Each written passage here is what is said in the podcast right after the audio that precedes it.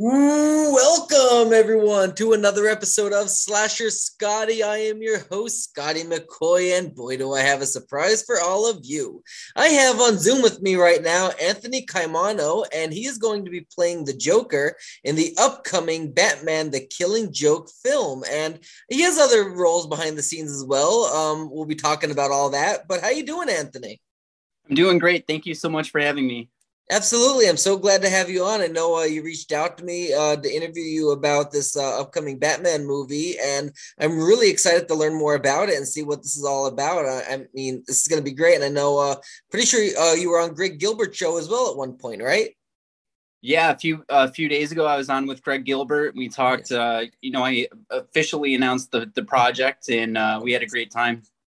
Nice, nice, and I'm really excited to uh, discuss this for you. And before we really get into the into the film itself, can you like let us know a little bit how did you how did you get your start into acting and filmmaking? Oh, okay. So my my actual start into into acting was I just reached out to to somebody um, over a decade ago. I, I, I actually answered a Craigslist ad.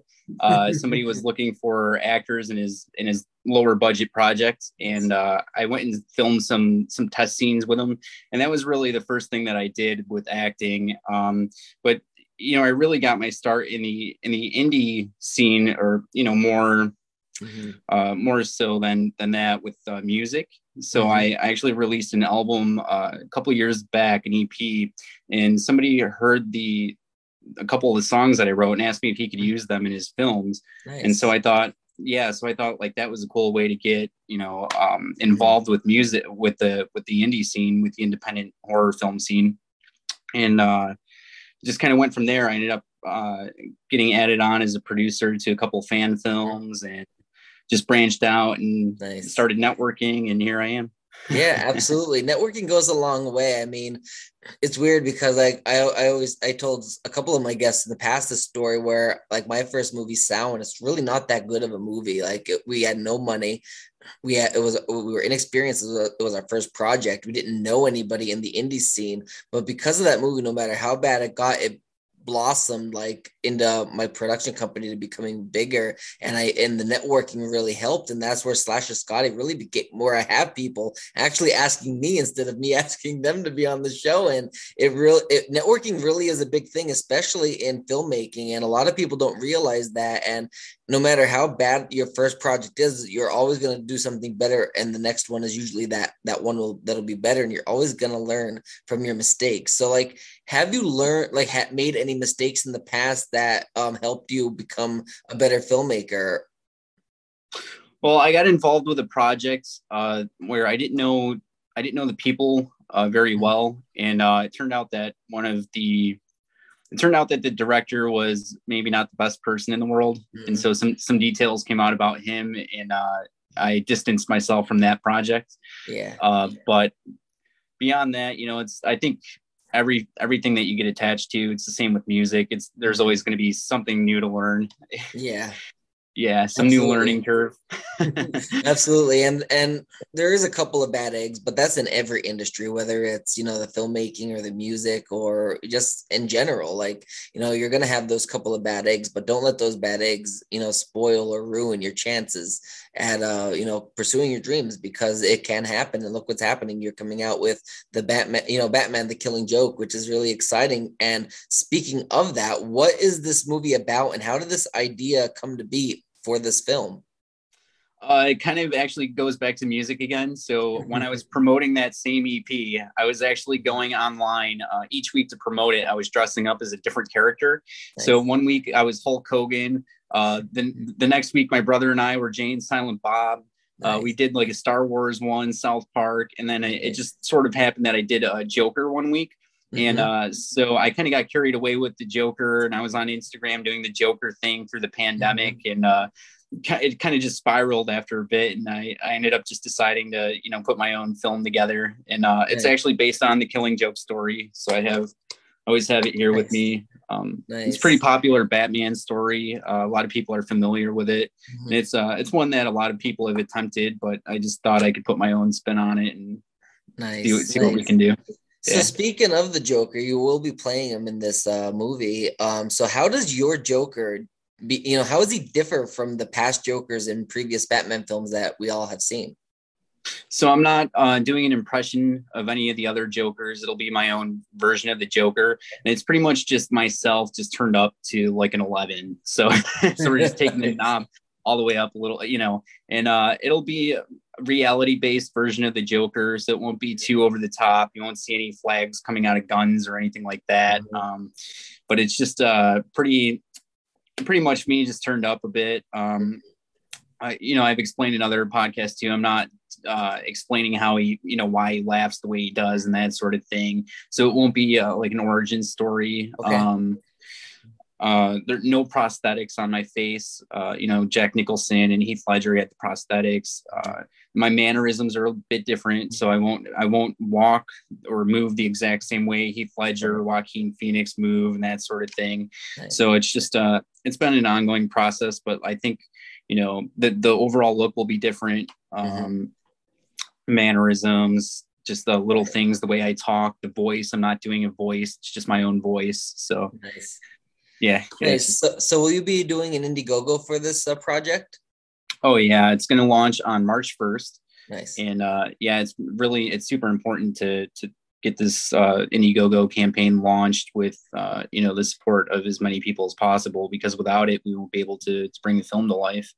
Absolutely. So for those that um, would like to donate or you know are interested in this film and would like to donate how like why should they trust you to donate to your project based on all the other projects out there well if they're batman fans then there's a good reason why because uh, you know it's all batman uh, and also I, this is my first project that i'm working on but i'm going to surround myself with people that have more experience than i do yeah. talented people that can help me out and help bring this thing to yeah. life so it's not just me that they have to rely on you know i have a, a lot of help from some talented people that I'll be bringing on board to uh, to make sure that I don't screw this up.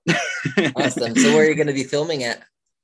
In upstate New York. So I'm in nice. Rochester, and we're going to stay in the surrounding area. Okay. And um, we actually have some cool like gothy looking cathedrals downtown here. Yeah. And so I plan on turning that into my own version of uh, Gotham City. Nice. That's awesome. That's awesome. Yeah. So are you writing the script for the movie? Yep, it's all it's finished, so it's all set and ready to go. Awesome. So what was your inspiration for writing writing the script? Like how did you make it different from other Batman films? Well, it's based on it's purely based on the the Killing Joke. So I know a lot of okay. other uh, Batman films have drawn inspiration from it. Mm-hmm. So I, I pretty much just looked at the the Killing Joke, which you know it's maybe a twenty page comic or something, and I had to figure out a way to turn that into a full length feature film. Yeah. And so that's so hard. To, yeah, yeah. So so there are things about the film that won't be exactly the same as as okay. the comic. I had to make some adjustments and you mm-hmm. know fine tune things a bit. Um, but yeah, the the comic is the main inspiration behind nice. it. Nice, yeah, and that that's like a lot of people don't realize that it's not just Hollywood that does it. Really, when you're writing a screenplay, if it's especially if you're pulling pulling inspiration from somewhere, you're not you're not. It's not like you're stealing the source material, but you're you have like sometimes it, what it's based off of isn't enough to go off of. So you got to kind of put your own spin, your own twist on it, because like if everybody is familiar with that comic and it's pretty much the exact same thing as the comic would be, then a lot of people might already know what's going to happen. Whereas if you put your own twists and your own turns in there, it's going to be like, holy shit, did that just happen? Yeah, yeah, yeah, and that's that's what I'm going for with it. You know, um, it won't look again. It's going to be you know reality based, so it won't look mm-hmm. the way that the comic does. It mm-hmm. won't be as bright and colorful. It's definitely going to be a darker, edgier film. Um, nice. And yeah, we will take some twists and turns that people might not expect in the in the movie. Nice. So, how do you like? When do you uh, plan on like releasing it, and when do you plan on filming it? I don't. I don't know if you have any of these answers. I mean, I know you're probably still in pre-production, but just kind of, yeah. Yep. So uh, the filming won't start for probably at least six months from now because okay. we have to give the campaign time to roll out, and we have mm-hmm. to come up with the funds to to get all the props and everything that we need. Uh, we actually have to secure locations as well, mm-hmm. so some of that might require uh, permits here um, mm-hmm. to, to film. And so that's yeah. going to take some time to get a hold of that. But yeah. um, I would say probably at least six months before we start shooting, and then no set release date for now. Yeah. I could say in a year from now or, a, or two years from now, but okay. the, the, the truth is that we don't have a set release date. Mm-hmm. Um, You know, we want to make sure that we take our time with this and do everything the way that it should be done. Because if we rush this, it's going to turn. It's you know, it won't be very good. right. Exactly.